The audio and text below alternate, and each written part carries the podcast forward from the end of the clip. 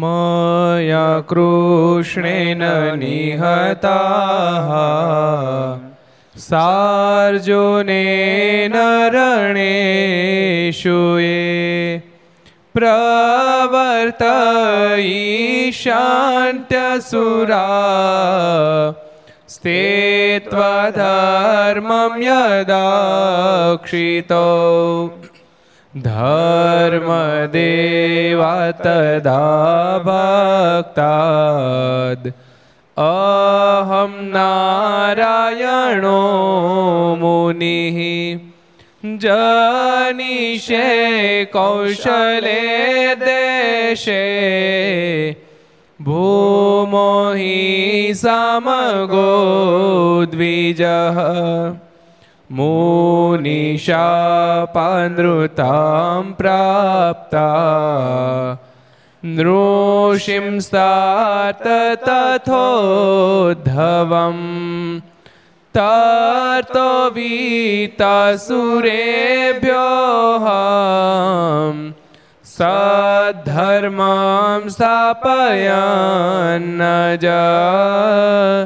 સધર્મામ સ્થાપયન જ બોલો સ્વામિનારાયણ ભગવાનની જય હરિ કૃષ્ણ મહારાજની જય શ્રી રાધા રમણ દેવની જય લક્ષ્મી નારાયણ દેવની જય નરે નારાયણ દેવની જય ગોપીનાથજી મહારાજની જય મદન મોહનજી મહારાજની જય શ્રી બાલકૃષ્ણ કૃષ્ણલાલ કી रामचन्द्र રામચંદ્ર ભગવાન કી જય पार्वती દેવની हर પાર્વતી પતય હર હર મહાદેવ હર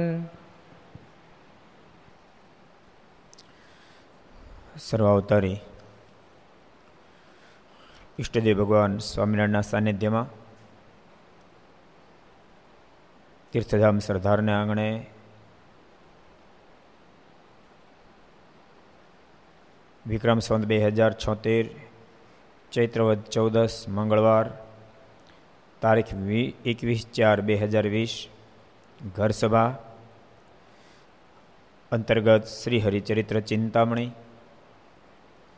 લક્ષ ચેનલ, કર્તવ્ય ચેનલ, સરદાર કથા યુટ્યુબ લક્ષ અને કરતો યુટ્યુબના માધ્યમથી ઘેરે બેસી ઘર સભાનો લાભ લેતા સર્વ વિદ્યાર્થી મિત્રો, સર્વે ભક્તજનો બધાને જાદે જય સ્વામિનારાયણ, જય શ્રી કૃષ્ણ, જય શ્રી રામ, જય હિન્દ, જય ભારત.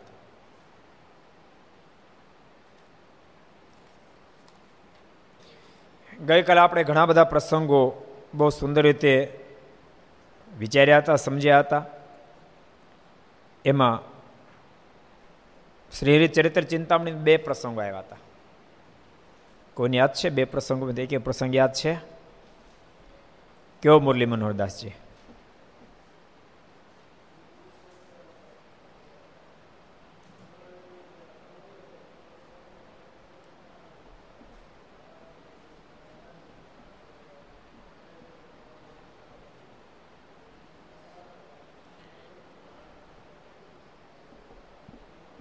બરાબર છે.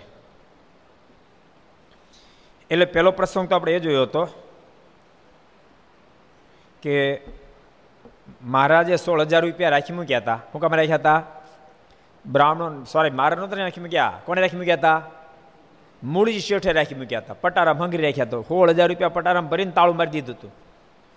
પણ મહારાજે તાળું તોડાવીને સોળ હજાર રૂપિયા લઈ અને જયરામભાઈ આપી દીધા બ્રાહ્મણો દક્ષિણામાં. મૂળજી શેઠને ખબર પડી. પટારો ખોલવા ગયા, પટારામાં કાંઈ ન મળે. ચિંતિત બની મહારાજ પાસે આવે મારાને કહે મહારાજ, હોળ હજાર રૂપિયા સીધાને આપવા માટે રાખ્યા હતા. અને તમે બધા બ્રાહ્મણો આપી દીધા હોય સીધાવાળાને શું આપશું? ભગવાન સ્વામિનારાયણ કે અમે કાંઈ નથી લીધા. અમને તો ખબર નથી. કોણે લઈ ગયું છે? અને કોઈ ન લઈ જાય. અહીં કોઈ આવે એમ નથી મહારાજ કે. ખોટી વાત, તમે ખોટું બોલો. હાલો, તપાસ કરીએ. અને મહારાજ મૂળજી છઠને લઈને તપાસ કરી અને પટારો ખોલ્યો હતો. પટારામાં સોળે સોળ હજાર રૂપિયા અકબંધ હતા એવી અદ્ભુત મહારાજે લીલા કરી અદ્ભુત ચમત્કાર દેખાડ્યો. એક પ્રસંગ જોયો હતો બીજો પ્રસંગ આપણે જોયો હતો સૂર્યરામનો. એ પ્રસંગ કોને યાદ છે? કયો ન્યાલ જોરથી બોલવાનું તો બોલજો નહીં તો નહીં.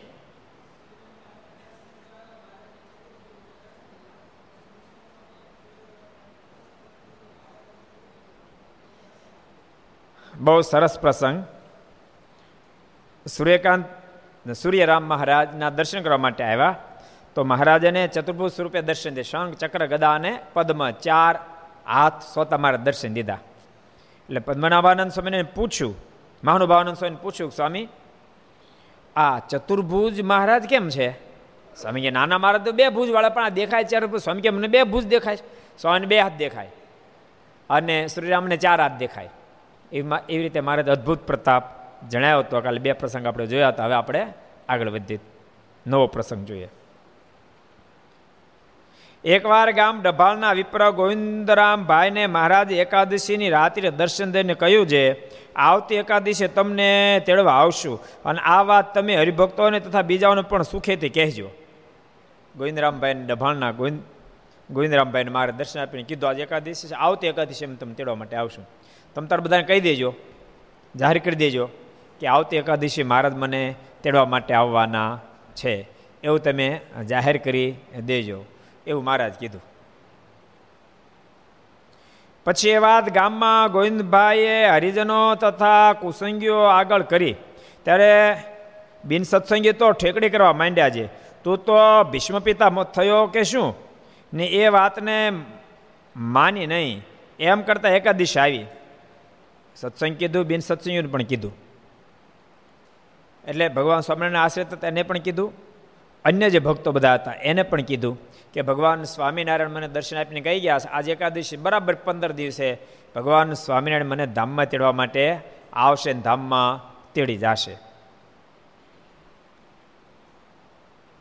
પેલા જે ભક્તો હતા, ભગવાન સ્વામિનારાયણ આશ્રિત એને વાત મનાણે પેલા બધા કે એમ ક્યાંથી મરી જતો? ખાવ હાજો માણસો કારણ મિત્ર એટલે એમ બોલે ને, એમ ક્યાં મરી જા? હાવ હાજો માણસોને એમ કરતા એકાદશી આવી ત્યારે સવારમાં બિન સત્સંગી બ્રાહ્મણે કહ્યું છે, ગોવિંદરામભાઈ, તમને મહારાજ તેડવા આવશે, તે તો ખોટું પડે એમ લાગે છે. આ એકાદશી આવી ગઈ, સવારના દસ વાગ્યા. હજી તો નખમાય રોગ નથી. તો લાગે છે કે ભગવાન સ્વામિનારાયણ તમને તેડવા આવવાના નથી. ત્યારે ગોવિંદભાઈ, ગોવિંદરામભાઈ કહે, આજ બપોરે જરૂર મને ભગવાન સ્વામિનારાયણ તેડવા આવશે. પછી બપોર પહેલાં ફળાહાર ઠાકોરજીને ધરીને જમી લીધું. કે તુરંત ગોવિંદરામભાઈને મહારાજના દર્શન થયા. ગોવિંદરામભાઈ પેલા ભૂદેવને કીધું, ભલે તમને મને રોગ નથી દેખાતો, પણ મને ભગવાન સ્વામિનારાયણ કે એ દેખાય. એ જરૂર મને તેડવા માટે આવશે. અને બરાબર, બપોરે ભગવાન સ્વામિનારાયણ મને તેડી જશે. એવી વાત કરી, બોલો. ઓલા બ્રાહ્મણે કીધું કે કંઈ દેખાતું નથી એવું કાંઈ? દસ વાગ્યા તો હજી કાંઈ કાંઈ શરીરમાં બીમારી કાંઈ દેખાતું નથી, લાગતું નથી ભગવાન સ્વામિનારાયણ તેડવા માટે આવે. તો જોજો ને, બપોરે આવવાનું તેડવા. અને ભક્તો, ભગવાન સ્વામિનારાયણ તો એવા દયાળુ ભગવાન છે.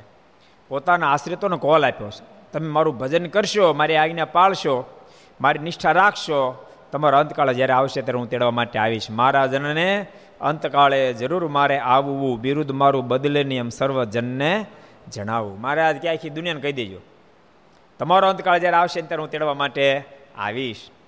સંપ્રદાયના ઘણા બધા ઇતિહાસ. ભક્તો ઘર સભા સાંભળે બધાને કહું, અમારા સરદારની બાજુમાં ગોલીડા ગામ છે. અહીં બાજુમાં નજીક જ છે. બહુ સરસ પ્રસંગ છે. રામજીભાઈ અને રૂપભાઈ, રાજગોર બ્રાહ્મણ હતા બે. બહુ સારા રામાનંદ સ્વામીનો જોગથી સત્સંગી થઈ ગયેલા. અને એમને ત્યાં ચાર દીકરા હતા. રાણો, રાઘવ વૈશામ અને ભીમો, ચાર દીકરા હતા. ચાર દીકરામાં બેના લગ્ન થઈ ગયા. ભીમાના અને રાણા બેના લગ્ન થઈ ગયા. રાઘવ વિશ્રામનો સંબંધ ગોતતા હતા. પણ એ બે ભાઈ કીધું કે અમારે લગ્ન બગ્ન કરવાની નથી અમારે સાધુ થઈ જાય અમારે ભગવાન ભજવા છે. એવું એ બે જણે કીધું. એ બે ભગવાન ભજવાની વાત કરી, ત્યારે એ રૂપભાઈએ આગ્રહ કર્યો કે તમને પ્રણાવવા છે. કોઈ રીતે રૂપભાઈ માનતા નહોતા એટલે રાણા ભગત કીધું, પણ માં, એને એને એને ભગવાન ભજવા ભજવા દે હું કામ તું ના પાડશો? તો પછી ગઢપણમાં કોણ મારી સેવા કરે? તો હું તને વચન આપું છું. હું તારી સેવા ગઢપણમાં કરીશ. રૂપભાઈ પછી રજા આપી. અને બે દીકરા સાધુ થયા. એમાં રાઘવોત્તર નામ રાઘવાનંદ સ્વામી પડ્યું અને વિશ્રામોત્તર નામ વિશ્વાત્માનંદ સ્વામી પડ્યું. પણ બન્યું એવું થોડા સમય, થોડો સમય વ્યતીત થયો અને રાણા ભગતને મહારાજ આપીને મહારાજ આવીને દર્શન આપીને કીધું, રાણા ભગત, હું તમને આજથી દસમે દિવસે ધામમાં તેડી જવાનો છું. રાણા ભગત તો રાજી થઈ ગયા. અને ભક્તો ને તો તમને ખબર છે? મોતની વાત સાંભળે, મોતના સમાચાર આપ સાંભળે ને તે માણસ મર્યા જેવો થઈ જાય. ભગવાનના ભક્તને મૃત્યુનો ડર કોઈ દી હોતો નથી. અને મૃત્યુનો ડર લાગે ત્યાં સુધી હજી ભગવાનના ભજનમાં કાંઈક ફેર છે. સમજાય છે? ક્યાંક તકલીફ છે.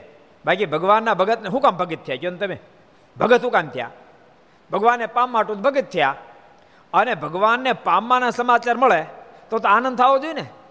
ભગવાનના ભગતને મૃત્યુના સમાચાર એ આનંદનો વિષય છે, શોકનો નહીં. હિરજીભાઈ સમજવું બહુ કઠણ છે આ. પણ વાત હકીકત છે. ભગવાનના ભક્તોને મૃત્યુના સમાચાર એ આનંદનો વિષય છે. એ દુઃખનો વિષય નથી, એને ખબર છે. હું તમને એમ કહું, આ દુનિયાની અંદર માણસને ખાલી અમેરિકાના વિઝા મળતા આનંદ કેટલો થાય છે? ઇંગ્લેન્ડના વિઝા મળતા કેટલો આનંદ થાય છે? જાણે દુનિયાને રાજ ન મળી ગયું, એવો આનંદ. ન્યા જઈને પછી જે કરવું કરે? ન્યા જઈને પેલા મોટલ સાફ કરે. પણ એને એક ફેર વિઝા મળી જાય તો એટલો બધો આનંદ, એટલો બધો આનંદ, એટલો બધો આનંદ. શું કામ આનંદ થાય એનું એનું રીઝન છે કે આના કરતાં ત્યાં સુખ વધારે છે, એટલે આનંદ થાય છે. તો ભગવાનના ધામમાં તો મૃત્યુલોક કરતાં અબજો ગુણું સુખ અધિક છે. તો એ સમાચાર મળે કે ન્યા જવાનું દુઃખ શાનું થાય? આનંદ જ થાય ને? કે ન થાય? હું કહો તમે શું કહો સંતો પાર્ષદ બેઠા એ બીજાની વાત તો પછી આપણે ઘરનું થોડું જોઈ લઈએ. શું કહો મુકુદભાઈ, આનંદ થાય શોખ થાય? હે? આનંદનો વિષય છે. ભગવાન ભગત તો મૃત્યુને મંગળમય જાણે, એને તો આનંદ થાય. કારણ કે અનેક ગણું સુખ પ્રાપ્ત થવાનું છે. એને શોખ થાય નહીં. પણ આ બધાને લાગુ પડતું નથી. ભગવાનના ભગત લાગુ પડે. બાકી ભગવાન કોઈ ભજ્યા જ નથી. એને તો બીમારી લાગુ પડે. એને ખોટું નિદાન આવ્યું ડૉક્ટર દ્વારા કે તમને કેન્સર છે. તો ડૉક્ટર પાસે અહીં ક્યાં કહેતા ને દર્દીને? નતરી છ મહિના પછી જો નહીં કહો છ મહિના પછી મરશે. ને કહી દો મહિના મરી જાય બોલો. હમણાં કેન્સર આ કોરોનાની વાત કરો ને. કોરોનાનો સંદેશ સાંભળે તો? દુઃખનો પાર ન રહે ને. ખોટે ખોટો રિપોર્ટ પોઝિટિવ આવી ગયો તો? ખાવું ન ભાવે પાણી પીવું ન ભાવે કોઈ પછી પાણી પાવાય ન આવે. આ તો આ તો આ તો વિચિત્ર રોગ છે પાછો. કોઈ પાણી પાવાય ન આવે. ભગવાનના ભગતને તો મૃત્યુ મંગળમય છે. એટલે પોતે વિચારવાનું, મને મૃત્યુનો ડર લાગે છે? હા, લાગે છે. તો મારે કચાશ છે, કચાશને ટાળવી પડશે. જો હાજા મદા થાય તો દવા લેવી પડે. હું કામ ખબર, હાવ મરીને જવાની એટલે હાવ મરવાનો તો કાંઈ જરૂર જ નથી. એવી એવી ભગવાનના ભગતની હિંમત હોય, લો. એટલે રાણા ભગતને કીધું કે દસમે દિવસે મેં તમને ધામમાં તેડી રાણા ભગત તો રાજી બહુ થયા. અને માતુશ્રી કીધું કે, માં, મહારાજ મને દર્શન આપીને કહી ગયા છે દસમે દાડે મહારાજ મને ધામમાં તેડી જશે. તે રૂપભાઈ તો રડવા માંડ્યા. એ બહુ હારા ભગત તો રડવા માંડ્યા. રાણા ભગત કીધું, માં, કેમ તું રડી પડી? તો બેટા, તે મને શું કીધું તું? બે ભાઈને સાધુ થવા દો હું તમારી સેવા કરીશ. એને બદલે, તું મારી પહેલાં ઉપડ્યો. તો મારી સેવા કોણ હવે કરશે? અને રૂપભાઈ જ્યારે રડવા માંડ્યા ને ત્યાં રાણા ભગત કીધું, માં, એની ચિંતા તમે છોડો. તમે ભેળા હાલો. હા, બેટા, તો વાંધો નહીં કે. તો માં, એક કામ કરો, મારા તેર માને દિવસે હું તમને ધામમાં તેડી જાય છે.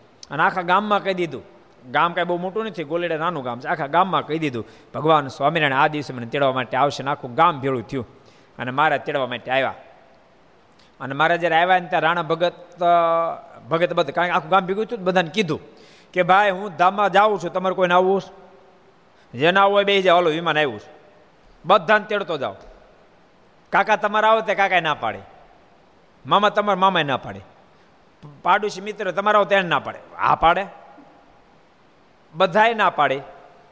પણ એનો ભત્રીજો ખરેખરો ભગત હતો. એણે કીધું કા અને ભત્રીજો તો નાનો હોય ને એક તો હજી રાણા ભગતના મમ્મી એના એના બા હતા. રાણા ભગત યુવાને છે. એનો ભત્રીજો તો હાવ નાનો હોય ને. ભીમભાઈનો દીકરો. એણે કીધું કે, બાપા, મારે તમારે ભેળાવું મને લઈ જાવ કે. તો સાચું તો હા, તારા બાપાને પૂછલો કે કોઈ મારે પૂછ્યું? મારે આવું કે. રાણા ભગત કે થઈ જાત તૈયાર. અને કર ભજન આખ્યું વીચીને એને ભજન શરૂ કર્યું. મારા તાવ્યા હતા, મારાને વિનંતી કરી, મહારાજ, મને એકલા આવું કરતા જોડમાં જરાક સારું પડશે, ભત્રીજો લઈ લીધો મારે કે, વાંધો, લઈ લો. અને કાકો ભત્રીજો બે એક જ દિવસે મારાના ધામમાં ગયા અને એને માતુશ્રીને રૂપબાઈને કીધું, અમે તમને તેડવા માટે આવશું તેરમા દિવસે. રૂપબાએ બારમું કર્યું, બધાને જમાડ્યાને કીધું આમાં ભેળું મારું સમજી લેજો. અને આજ ભગવાન કાલે ભગવાન સ્વામિનારાયણ મને તેડવા માટે આવવાના છે. અને આ શબ્દ સાંભળતાની સાથે બધા કે ડોશીનું ચહકી ગયું લાગે છે. યુવાન દીકરો ધામમાં ગયો ને એટલે. રૂપબાઈ કે ચહકી નથી ગયું ઠેકાણે છે.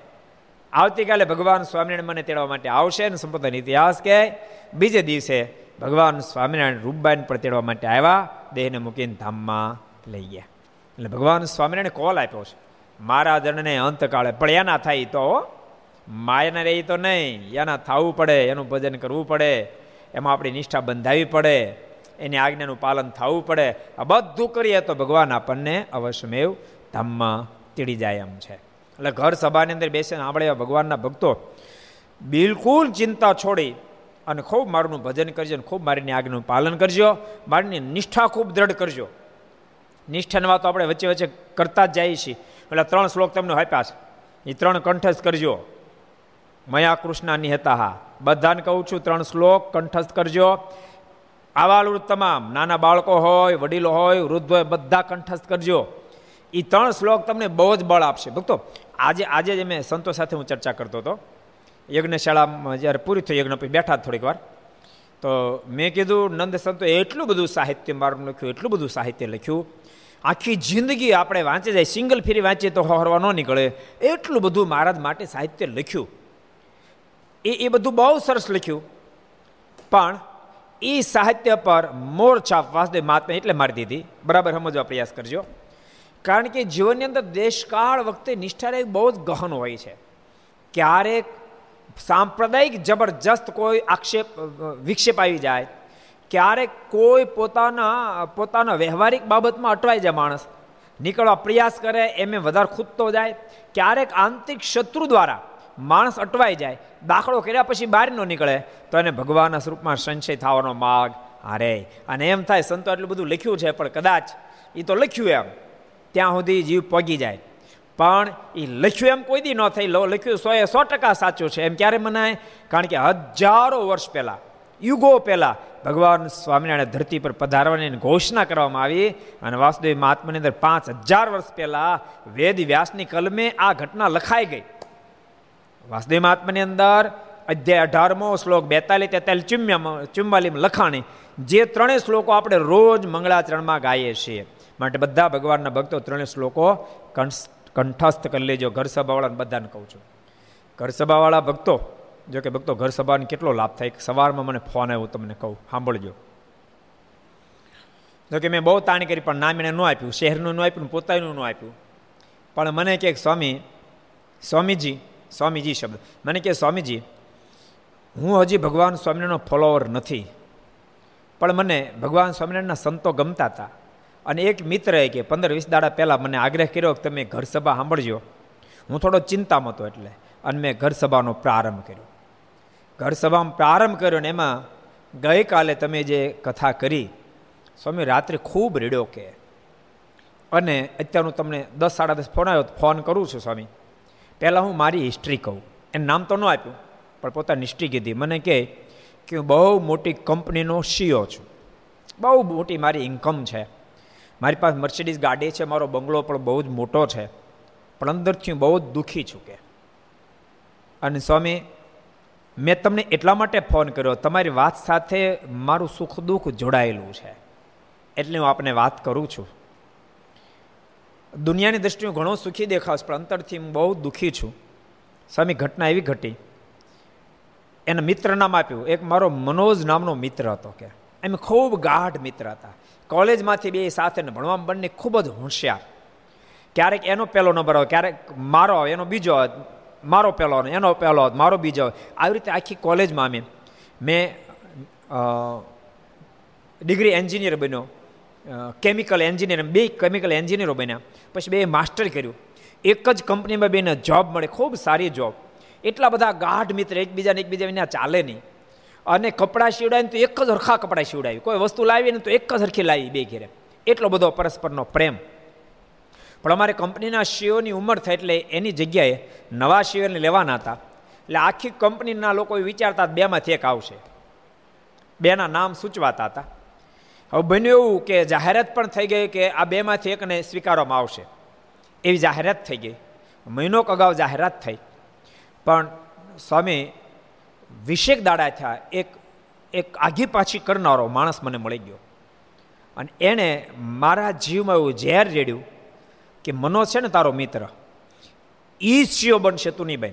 મેં કીધું, કેમ તે કેમ નક્કી કરી નાખ્યું? તો સાંભળ એ અત્યારે મેનેજર કોક જે મને તો પછી બહુ ખબર ન પડે. એને, એની પાસે વધારે નજીક જવા પ્રયાસ કરશે ને તારું ત્યાં ઘસાવતું જ બોલ બોલ કરે છે. એટલે તારો કાંટો નીકળી જવાનો છે.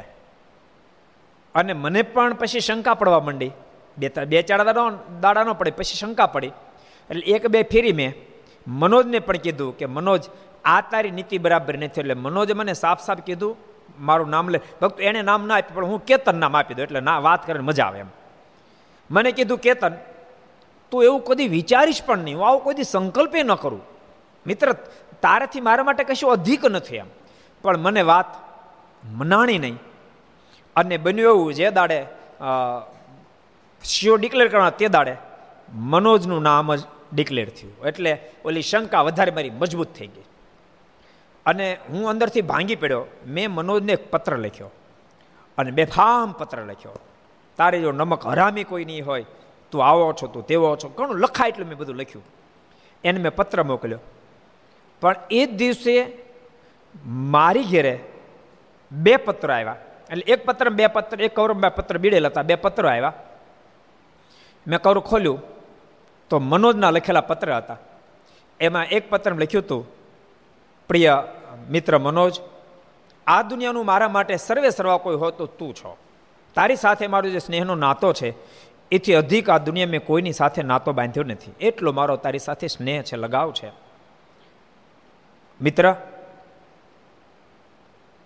આપણી કંપનીમાંથી જ્યાં ડિક્લેરેશન થયું કે બેમાંથી એક શેઓ થશે, આપણી બંનેની કેટેગરી બધી જ રીતે સરખી હતી.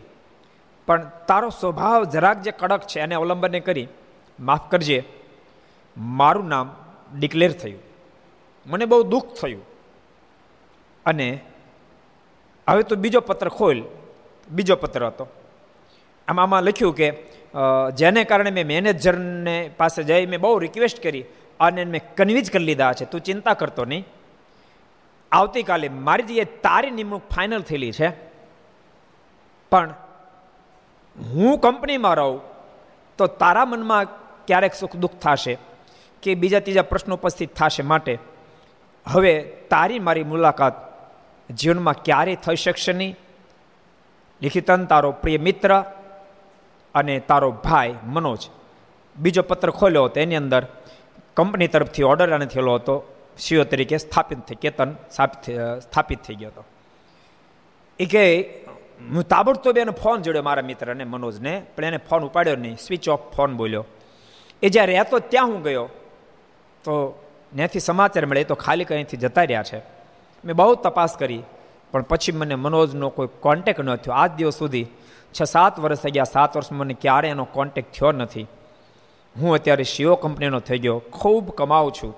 પરંતુ મને પારાવાર દુઃખ છે કે એક એક વફાદાર મિત્ર ઉપર મેં કેવડી મોટી શંકા કરી. એની વફાદારીની મેં પહેચાન ન કરી અને વફાદારીને ઓળખી ન શક્યો. જેણે મારા માટે ફના જિંદગી કરી નાખી, એ માણસને ઓળખી ન શક્યો. સ્વામી આજ મારી પાસે મોટો બંગલો છે. મારી પાસે મર્સિડીઝ કાર છે. બધું જ મારી પાસે છે.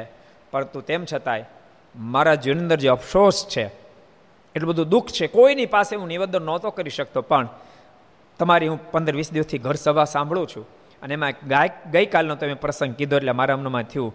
હું સ્વામીજીની પાસે મોઢું ખોલું એટલે મેં તમને પહેલાં તમારો ફોન મેળવવા માટે બહુ મહેનત કરી, પણ ફોન તમારો મળી ગયો એટલે તમને કોન્ટેક કર્યો. મેં કે તમારું નામ આપો, ક્યાંથી તમે બોલો? કે, એ હું નહીં નામ આપું. પણ એક ફેર હું તમને જરૂર મળવા માટે અરૂબરૂ આવીશ. તો મને વચન આપ્યું. પણ ઘર સભા સાંભળનારને ખાસ આ પ્રસંગ એટલા માટે મેં કીધો કે શંકા કેવડું મોટું ખેદાન મેદાન કરી શકે છે. આ શંકા કેટલો બધો વિનાશ સર્જી શકે છે. માટે ઘર સભા સાંભળનાર તમામને મારી ભલામણ છે કે પરિવારની અંદર ખૂબ પ્રેમનું નિર્માણ કરજો. નાની નાની વાતમાં શંકા કુશંકા કરી અને પરિવારમાં ઝેર નો રેડાય જાય ખૂબ ખટકો રાખજો. ન તો તમે રાત દાડો દાખલો કરી ખૂબ સંપત્તિ એકઠી કરી હશે, મોટો બંગલો કર્યો હશે, કાર છે બધું જ તમારી પાસે હશે. પણ એક નાની શંકા એ બંગલો તમને ખંડેર જેવો કરી નાખશે. બંગલાનું તમને સુખ નહીં રહેવા દે, તમને કોઈ વાતનું સુખ નહીં રહેવા દે, જીવન દુઃખથી ભરી દેશે. માટે ઘર સભા સાંભળનારા ભગવાનના ભક્તો ભગવાનને પ્રાર્થના કરજો મને ક્યારે પણ કોઈની પ્રત્યે કોઈ પ્રકારની શંકા ઉપસ્થિત ન થાય. મારા પર એ કૃપા દ્રષ્ટિ કરજો. માલિક મારા પર મહેરબાની કરજો એ ભગવાન નિત્ય પ્રાર્થના કરજો. મારા પરિવારની અંદર પરસ્પર ખૂબ વિશ્વાસનું વાતાવરણ સર્જાય, એવી કૃપા દ્રષ્ટિ કરજો. પછી બાપ દીકરો હોય તોય ભલે, પતિ પત્ની હોય તોય ભલે, ભાઈ ભાઈ હોય તોય ભલે, ભાઈ બહેન હોય તોય ભલે, દાદા અને દીકરો હોય તોય ભલે સાસુ હોય તોય ભલે જો વિશ્વાસનું વાતાવરણ સર્જાશે, તો કદાચ સંપત્તિ ઓછી હશે ને, તો તે મોજમાં જીવી શકશો. અને જો આ વાતાવરણ નહીં સર્જાય, તો અઢળક સંપત્તિ પછી પણ જીવન દુઃખમાં ધકેલાઈ જશે. એટલે મને પણ સાંભળ્યા પછી એમ થયું કે એક વ્યક્તિને કમસે કમ મોઢું ખોલવાનો ચાન્સ તો મળ્યો.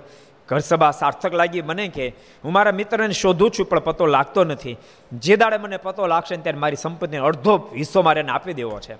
પણ હવે મને કોઈ રીતે એનો કોન્ટેક થતો નથી. એટલે ભગવાનના ભક્તો માણસના જીવનની અંદર ક્યારેક માણસ નાની મિસ્ટેક જો જ્યારે મિસ્ટેક થાય ત્યારે એ મિસ્ટેક નાની હોય, એ મિસ્ટેક નાની હોય, પણ વચ્ચેનો ગાળો એટલો બધો આપણો ધૂંધળો કરી નાખે કે જેને કારણે મૂળ કારણ એમને પડ્યું રહે અને વચ્ચેની ધૂંધળામણ એવી મોટી અથડામણ કરી નાખે કે ભયંકર પરિણામો સર્જાતા હોય છે. માટે ઘર સભા સાંભળનારા તમામ ભક્તોને કહું છું, ખૂબ જીવનની અંદર સાવધાન બનીને વર્તજો.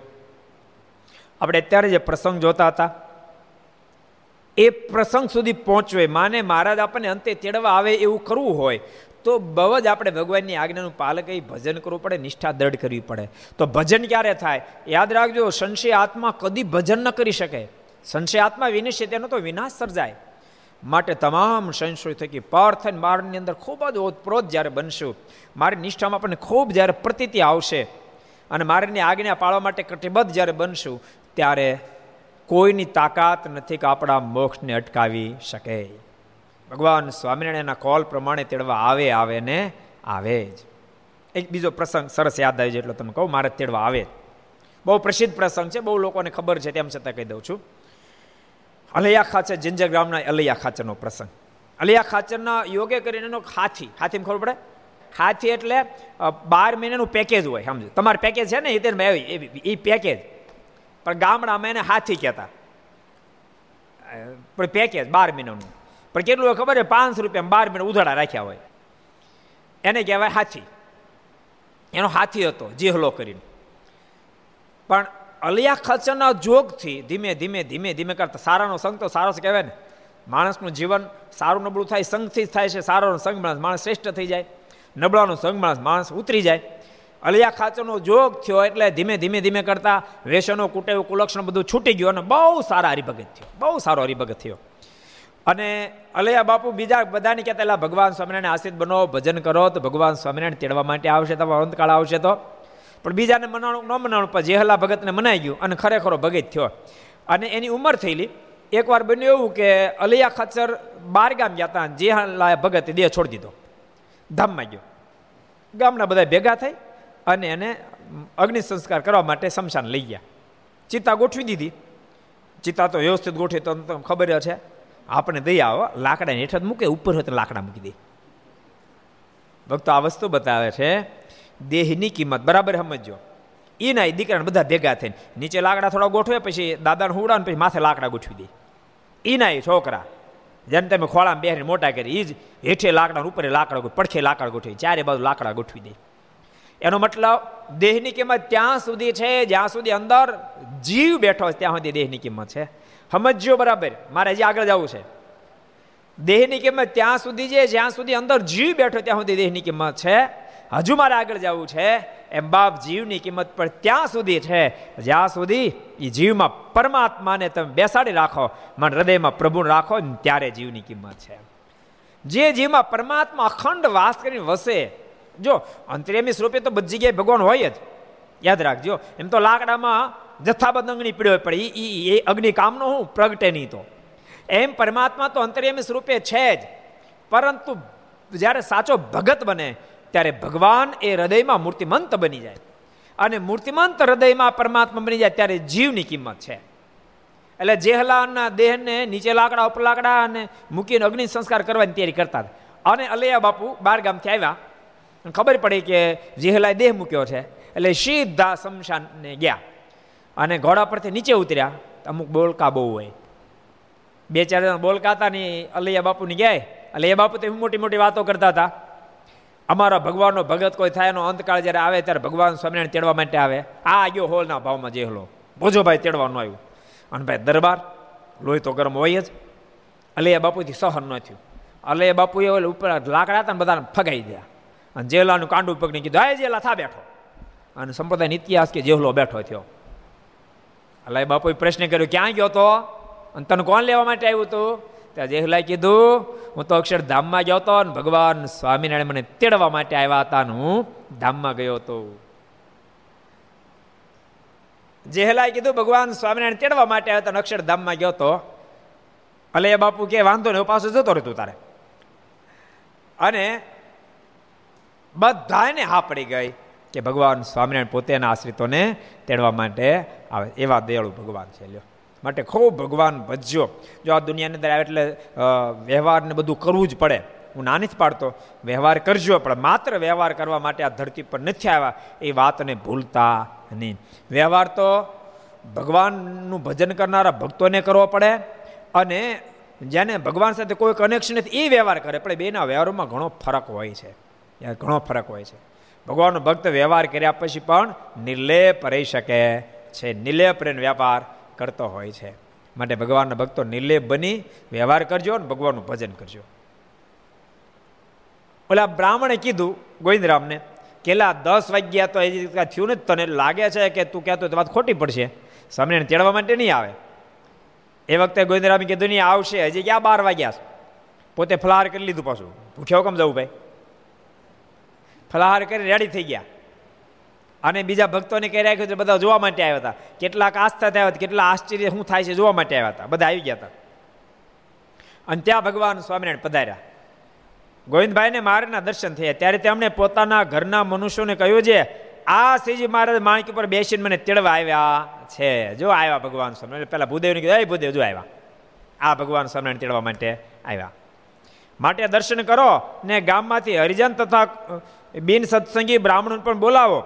પછી બોલાવ્યા ત્યારે તેઓ આવ્યા ને બોલ્યા છે અમને શું કામ બોલાવ્યા છે? ત્યારે ગોવિંદરામે કહ્યું, આ મહારાજ માણકે ચડીમને તેડવા આવ્યા છે.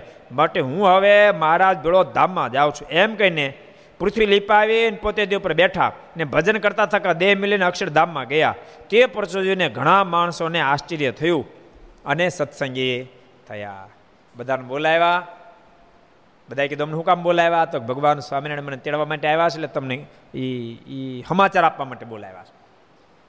પૃથ્વીને ગાઢથી લીપાવી, એના પર પદ્માસન વાળીને બેઠા, ભજન કરતા કરતા દેહને મૂકીને ભગવાન સ્વામિનારાયણના ધામમાં ગયા. જોકે ગોવિંદરામ તો બ્રાહ્મણ હતા. પણ યાદ રાખજો, ભગવાનનો આશ્રિત જે કોઈ બને, જે કોઈ બને, એમાં કાંઈ નાત જાતને અરે મતલબ નથી. એનો આશ્રિત બને, એનું ભજન કરી બધાને ભગવાન તેડી જાય. નાત ને જાત એ તો આ દેહ છે ત્યાં સુધી છે. સમજણું? વર્ણ આશ્રમ વગેરે વગેરે જે કાંઈ છે તો દેહ છે, ત્યાં શરીર છે, ત્યાં સુધી સંબંધ છે. શરીર છૂટ્યા પછી કોઈ બ્રાહ્મણે નથી, કોઈ દરબારી નથી, કોઈ પટેલે નથી, કોઈ લુવાણા નથી, કોઈ વાણિયા નથી, કોઈ સોયની નથી, કોઈ કોળી પટેલે નથી, કોઈ વાણંદે નથી કોઈ વાલ્મીકી પરિવારનો સદસ્ય નથી, દેહ મૂક્યા પછી એ કાંઈ સંબંધ લાગુ પડતો નથી. ભગવાન તો જે ભજ્યાના થઈ જાય સરસ પ્રસંગ જો, ભગવાન ભજે. એને આધીન ભગવાન કેટલા બધા બનતા છે સરસ પ્રસંગ યાદ આવી ગયો ગણોદનો પ્રસંગ તમને કહું. ગણોદના અલ્લીભાઈ મુસ્લિમ ભક્ત હતા. પણ કૃપાનંદ સ્વામી વગેરેના જોગમાં આવી ગયા, ગુણાતીતાનંદ સ્વામીના જોગમાં આવી ગયા અને ખરેખર હરિભગત થયા. અને એવા હરિભગત થયા એના દીકરાને કહી દીધું, દીકરો અઢાર વર્ષનો થયો, વહીવટ આપી દીધો. વ્યવહાર બધો આપી દીધો કે દીકરા, જો, અઢાર વર્ષ સુધી મેં તને ઉછેરીને મોટો કર્યો. તો અઢાર વર્ષ સુધી તું અમારું પાલન કરજે અને સાંભળે, અઢાર વર્ષ કરતાં વધારે હું રહીશ ને, તો બાપ દીકરો બે કામ કરીશું. પણ છોકરો બહુ ડાયો હતો. ભાઈ, જે ઘરમાં સંસ્કાર હોય એના છોકરા સહેજે ડાયા થાય. ઘર સભાવાળા બધાને કહું છું, તમે અપેક્ષા રાખો, છોકરા ડાયા થાય. ઈચ્છા હોય છોકરા ડાયા થાય, તો એના માટે એણે પણ વ્યવહાર એવો રાખવો પડે. ફક્ત એ ઘર સભામાં એક એક વાત યાદ ગયું તમે ક્યારેક ક્યારેક પરિવારમાં ગ્રસ્થ આશ્રમમાં એવી મોટી જબરજસ્ત ભૂલ કરો છો કે ક્યારેક ક્યારેક બાપ દીકરાને બિલકુલ નાતો જ તૂટી ગયેલો હોય, નાતો જ ન હોય. એકબીજા એકબીજાને બોલાવવાનો પ્રસંગ ન બનતો હોય. અને છોકરા સાથે કોઈ દી પ્રેમથી વાત જ ન હોય. માત્ર એમ જ હોય, બસ મારો ઓ પડવો જોઈએ મારો આમ થવું જોઈએ મારો આમ થવું જોઈએ. એમ એમાં જિંદગી ખસી નાખે. બરાબર યાદ રાખજો.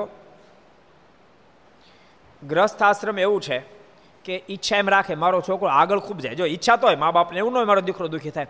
આગળ ખૂબ જાય એવી અપેક્ષા હોય, પરંતુ એને આગળ કેમ લઈ જાઓ, એ પદ્ધતિ ન હોય. દાખલા તરીકે, છોકરાને બોર્ડની પરીક્ષા દસમાની બારમાની. તો બા બાપુજી બેન ધમકાવે, આટલા આટલા પર્સન્ટેજ આવવા જ જોઈએ, આટલું આમ થવું જોઈએ. જોજે નહીં થાય તો આમ થાય છે તેમ થાય, ઓલું થાય. ઓલો પરીક્ષા આપવા જે પહેલાં ટેન્શન રાખી દીધું બધા બોલો. પરીક્ષા આપવા જાય એ પહેલાં બિચારાને ટેન્શન નાખી દીધું હોય. વાસ્તવિકતા કેવી છે ખબર? પરીક્ષા આપવા જાય એ બોર્ડની જ્યારે પરીક્ષા ચાલતી હોય ત્યારે ઉલટાને દીકરાને પાસે બેસાડી, માથા પર હાથ મૂકી, વાલથી કેવું જોઈએ બેટા, ચિંતા કરતો નહીં. જો તે આખું વર્ષ મહેનત કરી છે ભગવાન ઈચ્છા હશે એટલે પર્સન્ટેજ આવશે ત્યાં તો મહેનત કરી છે. અને કદાચ થોડા ઘણા ઓછા વધતા આવે, તો તારે ટેન્શનમાં નહીં રહેવાનું. શાંતિથી ભગવાનને સંભાળજે, ભગવાનના અગિયાર ફેર નામ લેજે, પછી પેપર લખજે, ભગવાન જરૂર સારા માર્ક તેને પાસ કરશે. એમ કહી અને કપાળમાં ચાંદલો કરવો જોઈએ. એને કાંઈ મીઠાઈ મોઢામાં આપી દે જા બેટા, ભગવાન તારું બધું સારું કરશે. તો છોકરાને કેટલો બધો ઉત્સાહ હોય અને કેટલા ઉત્સાહની સાથે પરીક્ષા આપવા માટે જાય. આ તો અમારા સંતો પરીક્ષા આપવા માટે જાય ત્યારે ફોન કરે. તો એને આપણે કેટલા બધા પ્રેમથી કહીએ, આમ કરજો આમ કરજો આમ કરજો. કેટલા બધા આનંદથી પરીક્ષા આપી શકે. બહુ મહત્વની ચીજ છે આ.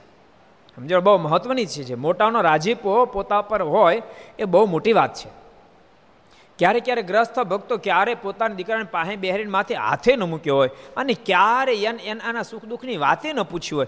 ઘણા ઘણા વાલીઓ તો એવા છે કે રૂપિયાની પાસે એટલા ગાંડા થયા છે કે છોકરો કેટલા ભણી ખબર ન હોય. બોલો. અમારો અનુભવ એક એક જગ્યાએ હું પધરામણી કરવા ગયો હતો એટલે મેં પૂછ્યું, મેં કે દીકરો કેટલા ભણે? મને કે કદાચ આઠમો કાંક ભણતો છે, બહુ ખબર નથી. તો મેં ક્યાં ભણવા ગયો? મને ક્યાં ના, રૂમમાં છે, એટલે બોલાયો. મેં પૂછ્યું બેટા કેટલા ભણશો મને કે અગિયારમું. બોલો. છોકરો અગિયારમું ભણતો હતો અને બાપા કે હાથમાં આઠમું નવમું ભણતો છે. હવે એ છોકરા શું પ્રેમ આપે? અને પાસે અપેક્ષા રાખે. છોકરો ડાયો થાય છોકરામાં ગુણ આવે અમારો ગઢ પણ પાળે. પછી કેચ પાળે કોજી. આ બહુ વસ્તુ જીવનની અંદર સમજ્યા જેવી છે. ક્યારેક ક્યારેક ભક્તો આપણે આ વાતનું અનુસંધાન નથી રાખતા. પરિણામે છોકરાને પરિવારમાંથી પ્રેમ જ્યારે પ્રાપ્ત ન થાય તે પછી બેફામ થઈ જાય છે. અને બેફામ થઈને ગમે તેવું જીવન જીવવા માંડે છે અને બહુ મોટી નુકસાની થાય છે. માટે ભગવાનના ભક્તો સદૈવને માટે સમજી રાખવાનું કે આ દુનિયા આખી ખોટી છે, પુત્ર, પિતાનો કોઈ સંબંધ નથી, આ દેહનો સંબંધ છે, એવું સમજી રાખવાનું. પણ દેહ છે ત્યાં સુધી તો સંબંધ રાખવાનો કે નહીં રાખવાનો? પ્રેમથી સંબંધ રાખવાનો કે નહીં રાખવાનો? એટલે સંબંધ દેહનો છે, ત્યાં સુધી એનો વ્યવસ્થિત સંબંધ રાખજો તો સુખ્યા થાઓ. આ વાત પણ સમજ્યા જેવી છે. એવી રીતે જો વર્તશો તો પરિવારમાં સત્સંગ ખૂબ સારો રહેશે અને બધાને ખૂબ આનંદ આવશે. ઘરના સદસ્યો કામ માનો છે? આમ આ મારો દીકરો છે ને આ મારી દીકરી છે. એમ માનો, આ બધા મુક્ત જ છે? આખો પરિવાર મુક્ત છે એમ માનો ને? અને એવો એવી રીતે એને ઉછેર કરો ને, મુક્ત જેવા જ હોય. સવારમાં એ નાય ધોને બધા પૂજા પાઠ કરતા હોય, કોઈ માળા કરતો હોય, કોઈ પ્રભાત્યા બોલતો હોય, કોઈ કીર્તન બોલતું હોય. એવા તૈયાર કરો ને. તમને પોતાને મુક્ત ભાવમાં પ્રગટે? કે આ બધા મુક્ત છે? તો તો ઘર જ મંદિર જેવું લાગશે પછી. અને પરિવારના સદસ્ય બધા મુક્ત જેવા લાગશે. તો તમે સાથે બેસી કથા વાર્તા કરી શકશો. અને સાથે બેસી સત્સંગ કરી શકશો. એકબીજા સુખ દુઃખની વાત પણ કરી શકશો. અને પરિવારમાં, યાદ રાખજો, ક્યારેક પરિવારમાં સુખ દુઃખ આવે આવે ક્યારેક. પણ આખો પરિવાર તમે એક હશો ને તો તમે એ સુખ દુઃખને ખાળી જશો. બોલો. ગમે તો આપ તૂટી પડે એટલી આપત્તિ આવી છે, પણ તમારો પરિવાર એક છે, આખી દુનિયા ભલે દુશ્મન હોય, પણ તમારો પરિવાર એક હશે અને પરિવારમાં સંગઠન હશે, તો આખી દુનિયા દુશ્મન થઈને બેઠી છે, તેમ છતાં તમે નહીં હિંમત હારો અને પરિવારમાં એકતાની જરાક તકલીફ આવી છે. વ્યવહાર વગેરેમાં આપત્તિ વિપત્તિ અને પરિવારમાં વેરવિખેરપણું હોય, તો તમે ભાંગી જાશો. અને ભૂલતાની ભગવાનના ભક્તો. ઘણા લોકો ધંધા બિઝનેસમાં તકલીફો પડે કે કોઈ તકલીફ પડે, જીવન ટૂંકાવે છે. એની પાછળનું કારણ બરાબર સમજો એને બહારની આપત્તિ તો આવી જ, પણ પરિવારમાં પણ સંપ એકતા નથી, પરિવારમાં પ્રેમ નથી, જેને કારણે જીવન ટૂંકાવે. બાકી પોસાય તેવી આપત્તિ આવી, પણ પરિવારના સદસ્યો કે હોવા માટે ડરવું જોઈએ આપણે થોડી જિંદગી હારી ગયા છીએ. અરે કદાચ આપત્તિ વિપત્તિ ઘર વેચી નાખીએ, મિલકત વેચી નાખશું, આપણે ભાડે રહેશું, અને મહેનત કરશું બધાય પાંચ વર્ષ પછી પાછા બેઠા થવું માનો આવી હિંમત પ્રાપ્ત થાય, તો માણા કોઈ દી જીવન ટૂંકાવે નહીં. એટલે પરિવારની અંદર ભક્તો તમારી એકતા જો હોય, તો આખી દુનિયા તમારી દુશ્મન થઈને બેઠી હોય ને તોય પણ તમે શાંતિથી આપત્તિ વિપત્તિમાંથી પ્રસાર થઈ જશો. અને પરિવારમાં એકતા સંપ રાખવા માટે ગમે તેની ગમે તે વાત કોઈ દી સાંભળવી નહીં. કોઈ કાંઈ કહેવા આવે કે તમારી તમારી મમ્મી આ છે તમારો છોકરો આમ છે કામ છે, એને મોઢો મોઢ તો કહી જ દેવું એ ગમે તેઓ તમારા તમારી ચિંતા નહીં કરવાની. અને પછી પોતે પ્રેમથી માનો કંઈક ખોટું હોય ક્યારેક બની શકે ક્યાંક ભૂલ હોય, તો પ્રેમથી વાત્સલ્ય ભાવથી ભૂલમાંથી એને બહાર કાઢી નાખો. પણ બહારની વ્યક્તિ તો તમારી પાસે આવીને તમારું અડોળું કરી શકે, એવું ન જ થવા દો, તો અવશ્ય મેં તો જીવનની અંદર સફળતા પ્રાપ્ત કરો છો. અને યાદ રાખજો, બરાબર સમજો દુનિયામાં તો કોઈક જ એવા પુરુષ હોય કે તમારું સરસ ચાલે ને તમારા પરિવારમાં એકતા રહે, સંપરે અને ભગવાન ભજો, એવી તમને પ્રેરણા કોક જ આપનાર મળે. બાકી તમારું કેમ વિખાય, એની જ મહેનત કરનારા જ આજા દુનિયામાં તમને મળશે. માટે બહુ સમજીને, સમજી બુજીને કદમ ઉઠાવજો.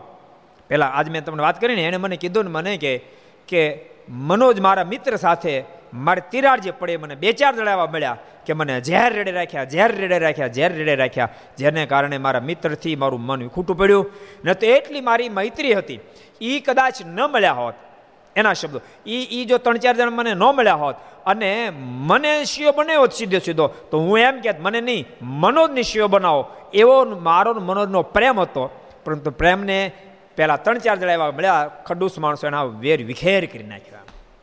માટે ભગવાનના ભક્તો વાતનું ખૂબ અનુસંધાન રાખજો, તો ખૂબ સુખ થશે. એટલે ભગવાન સ્વામિનારાયણ પોતે બહુ દયાળુ ભગવાન છે. પોતાના ભક્તને ધામમાં તેડી જાય અને ભક્ત આપત્તિ વિપત્તિમાં હોય તો ભગવાન સહાય કરે ને ભગત પ્રાર્થના કરે, ભગવાન એની પ્રાર્થનાને પૂરી કરે. બહુ સરસ પ્રસંગ યાદ આવી ગયો તમને કહી બાય મીરાને, બહુ પ્રસિદ્ધ પ્રસંગ. બાય મીરાને એના પતિનું અવસાન થયું એટલે એના દિયર રાણાએ બહુ જ હેરાનગતિ કરી. આપણે બધા વાત જાણીએ છીએ. ઝેર આપ્યું અંતે ઘણું બધું જાણીએ છીએ. એટલે બાય મીરાઈ પછી મેવાડનો ત્યાગ કરી દીધો. પણ મેવાડનો જ્યારથી બાય મીરાએ ત્યાગ કર્યો ત્યારથી મેવાડમાં ભયંકર દુષ્કાળો પડ્યા. એક પાણીની છાંટ ન પડે. આમ વર્ષો સુધી દુષ્કાળો પડ્યા. રાણો ખૂબ મૂંઝાયો. એણે સારા સારા જ્યોતિષો, મહાપુરુષો બધાને પૂછ્યું. તો બધાનો મત એક જ પડ્યો. કે મીરા જેવા મહાન ભક્તને તમે દુભાવ્યા છે, એના પરિણામે આ દુષ્કાળ પડ્યો છે. એનું આ પરિણામ છે.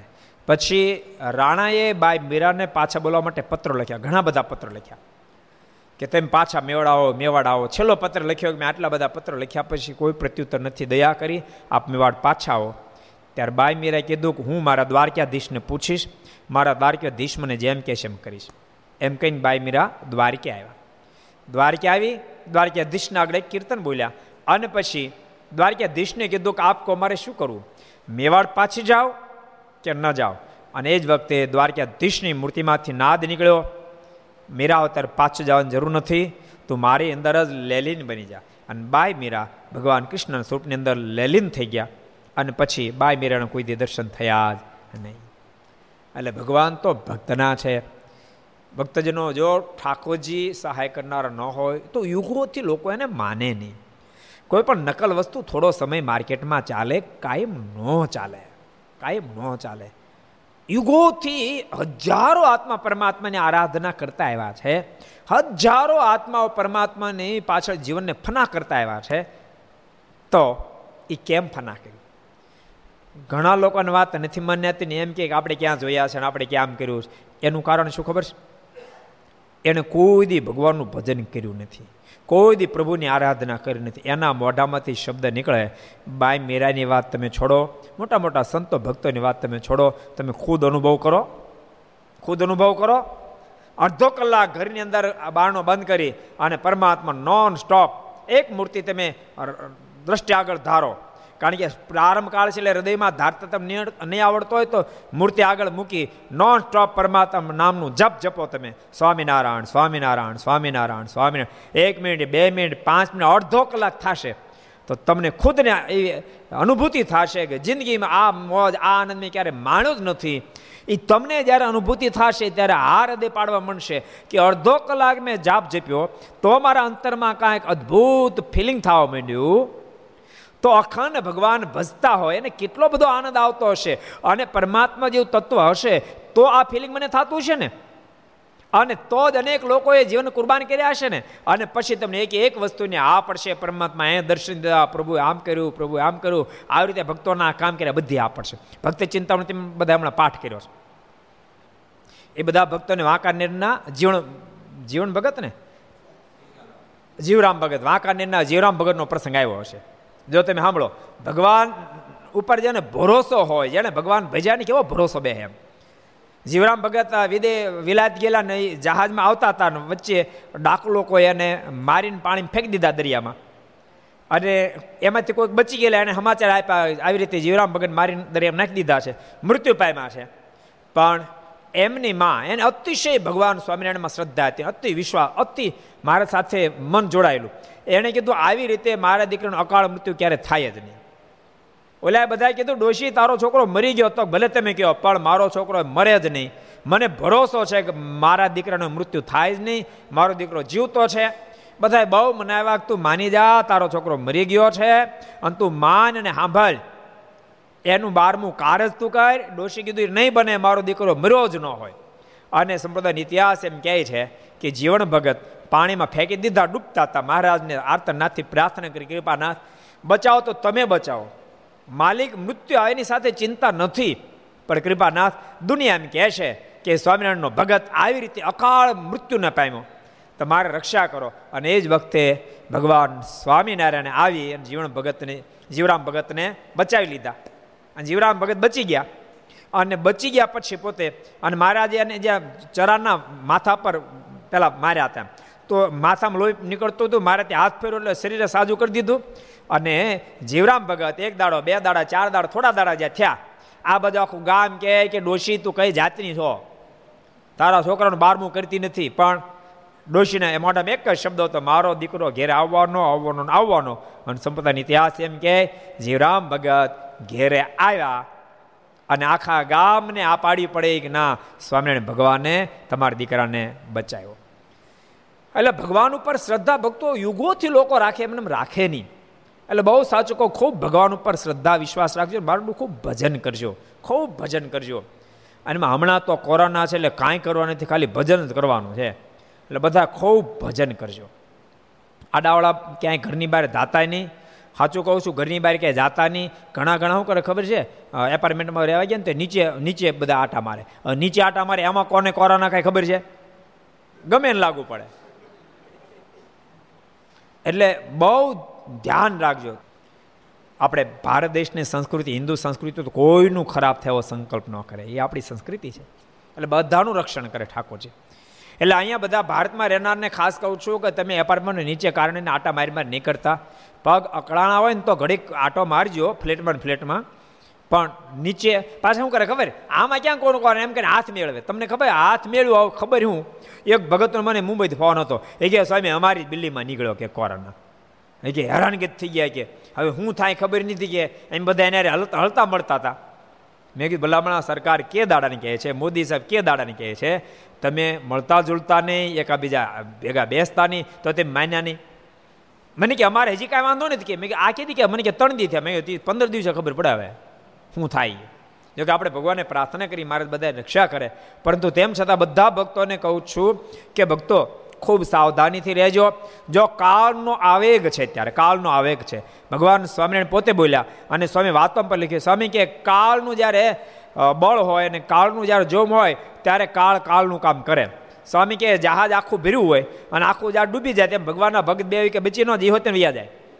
માટે ભગવાનના ભક્તો અત્યારે કાળનું જોર છે, તો એને સામે ભગવાનની આજ્ઞાનું પાલન કરી, મારું ભજન કરીને સરકારનો આદેશ છે ઠાકોરજી પ્રેરણા કરીને આદેશ આપે છે, એનું પાલન કરજો, તો સુખ્યા થશો. આપણે એક બીજો પ્રસંગ આપણે વાંચી લઈએ. એકવાર શ્રીજી મારા દબાણમાં પાટીદાર ડુંગરભાઈને દર્શન દઈને કહ્યું છે, તમને દસ દિવસ પછી ધામમાં તેડી જશું.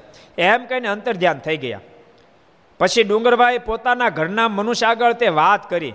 પછી પોતે સંસારમાં ચિત દીધું નહીં ને શ્રીજી મહારાજની સ્મૃતિ કરવા માંડ્યા, લ્યો. ડુંગરભાઈને પણ મહારાજ કીધું કે અમે તમને ધામમાં દસ દાડા પછી તેડી જાશું. પેલો પ્રસંગ આપણે રહી ગયો, પાછું કહી દઈએ નહીં તો આમાં પાસે કાલે સમાચાર આવશે ફોન. અલીભાઈનો પ્રસંગ કેમ તમે ન લીધો? લઈને પછી કેમ પડતો મૂક્યો? જો કે તમને યાદ ન રહ્યું હોય, પણ તો કદાચ રે ક્યાં ગામના હતા? ક્યાં ગામના હતા? ગણોદ ગામના હતા. ગણોદ ને? આનંદ સ્વામી. તો ઠીક. અલીભાઈ, બહુ સારા હરિભગત. એને દીકરાએ કીધું, પિતાજી, તમ તારે તમે ચિંતા છોડો. આખી જિંદગી હું તમારી સેવા કરીશ. અને પછી ખૂબ ભજન કરતા હતા.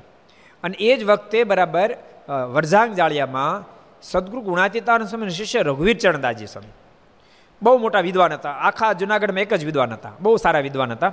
અને એ કથા કરવા માટે, એક મહિનાની કથા કરવા માટે વરજાંગ જાળી આવ્યા.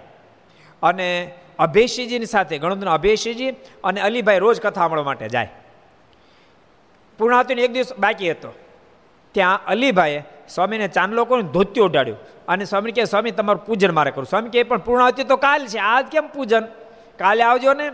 અને ત્યારે અલીભાઈને મોઢામાં શબ્દ નીકળ્યા, સ્વામી, કથાની પ્રણવતી કાલ છે, પણ મારી પૂર્ણાવતી આજ છે. વાહ.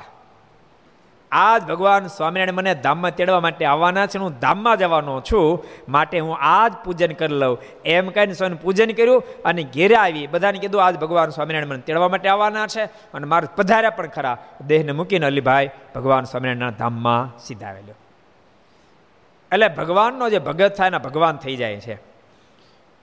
ડુંગરજી ભગતને દસ દાડા ગાવ કીધું ભગવાન સ્વામિનારાયણ કે હું તમને ધામમાં તેડવા માટે આવીશ.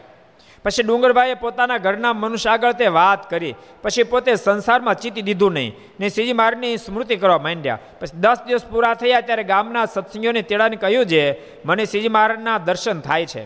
માટે તમે ચાર કીર્તન બોલો. એમ કહીને કીર્તન બોલાવ્યા. પછી ભોંય લેવા લીપાવીને પોતે તેમાં બેઠા. ને બોલ્યા છે, હવે સ્વામિનારાયણની નામની ધૂન કરો. એમ કહી પોતે પણ ભેળી ધૂન કરવા માંડ્યા. ને એમ ધૂન કરતાં કરતાં દેહ મિલીને અક્ષરધામમાં સીધા આવ્યા ડુંગરસિંહભાઈએ બધાને બોલાવીને કહી દીધું કે ભગવાન સ્વામિનારાયણ મને તેડવા માટે આવવાના છે ને હું ધામમાં જ આવવાનો છું.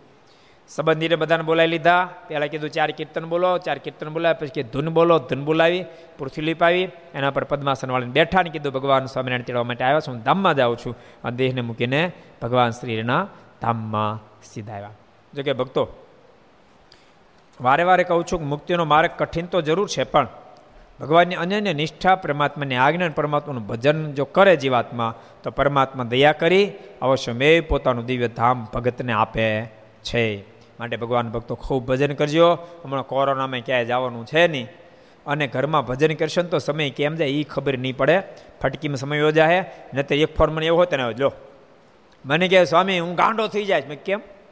મને કહે, ઘરમાં ઘરમાં શું કરું? મેં ભજન કર. મને કહે, પણ મને ભજન ક્યાં આવડે છે? એક એક કંઠસ નથી. મેં તો એમાં કીર્તનની વાત નથી કરતો. ભજનો મતલબ એમને તો કીર્તન જ બોલવા. તો સ્વામિનારાયણ સ્વામિનારાયણ એમની માળા કર, કોઈ સત્શાસ્ત્ર વાંચ, અથવા તો કથા તો કથા એ બધું ભજન જ છે.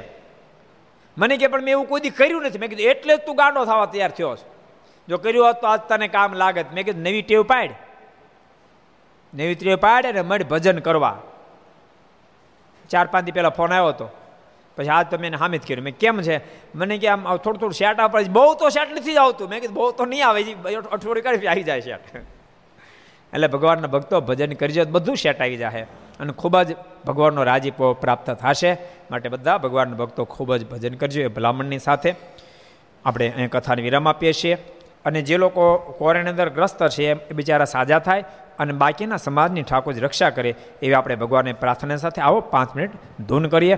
સ્વામી નારાયણ નારાયણ નારાયણ સ્વામી નારાયણ નારાયણ નારાયણ સ્વામી નારાયણ નારાયણ નારાયણ સ્વામી નારાયણ નારાયણ નારાયણ. સ્વામી નારાયણ સ્વામી નારાયણ સ્વામી સ્વામિનારાયણ સ્વામિનારાયણ સ્વામિનારાયણ સ્વામિનારાયણ સ્વામિનારાયણ સ્વામિનારાયણ સ્વામિનારાયણ નારાયણ નારાયણ સ્વામિનારાયણ નારાયણ નારાયણ સ્વામિનારાયણ નારાયણ નારાયણ સ્વામિનારાયણ નારાયણ નારાયણ નારાયણ સ્વામી નારાયણ સ્વામી નારાયણ સ્વામી નારાયણ સ્વામી નારાયણ સ્વામી નારાયણ સ્વામી નારાયણ સ્વામી નારાયણ સ્વામી નારાયણ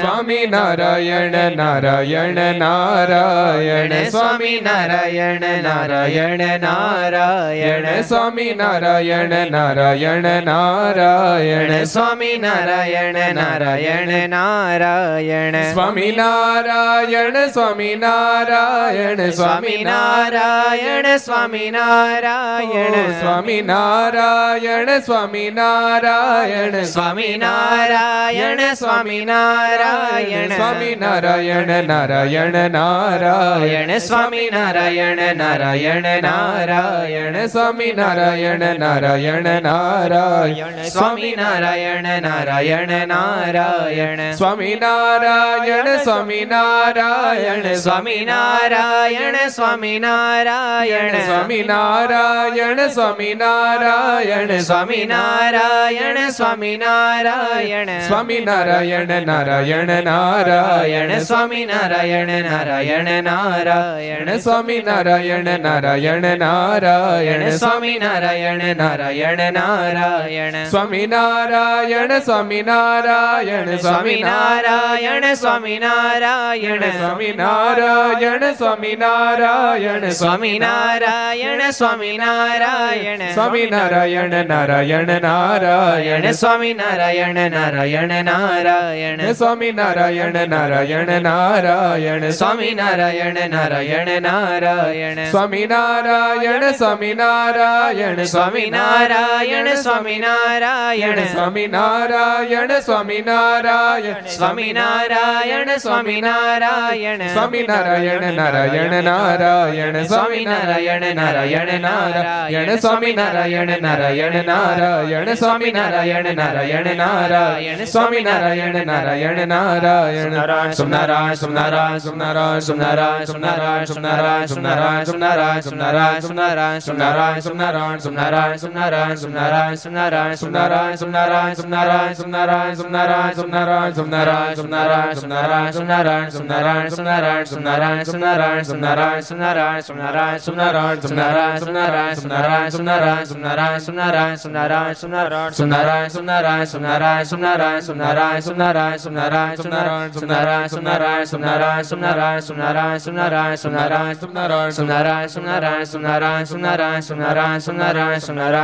સોમનારાયણ સોમનારાયણ સોમનારાયણ સોમનારાયણ સોમનારાયણ સોમનારાયણ સોમનારાયણ સોમનારાયણ સોમનારાયણ સોમનારાયણ સોમનારાયણ સોમનારાયણ સોમનારાયણ સોમનારાયણ સોમનારાયણ સોમનારાયણ સ્વામિનારાયણ ભગવાનની હરિ કૃષ્ણ મહારાજ શ્રી રાધા રમણ દેવ લક્ષ્મી નારાયણ દેવ શ્રી નર નારાયણ દેવ શ્રી ગોપીનાથજી મહારાજ શ્રી મદન મોહનજી મહારાજ શ્રી બાલકૃષ્ણલાલ કી જય રામચંદ્ર ભગવાન ભગવાન શ્રી કાષ્ટભન દેવ ઓમ નમઃ પાર્વતી પતય હર હર મહાદેવ હર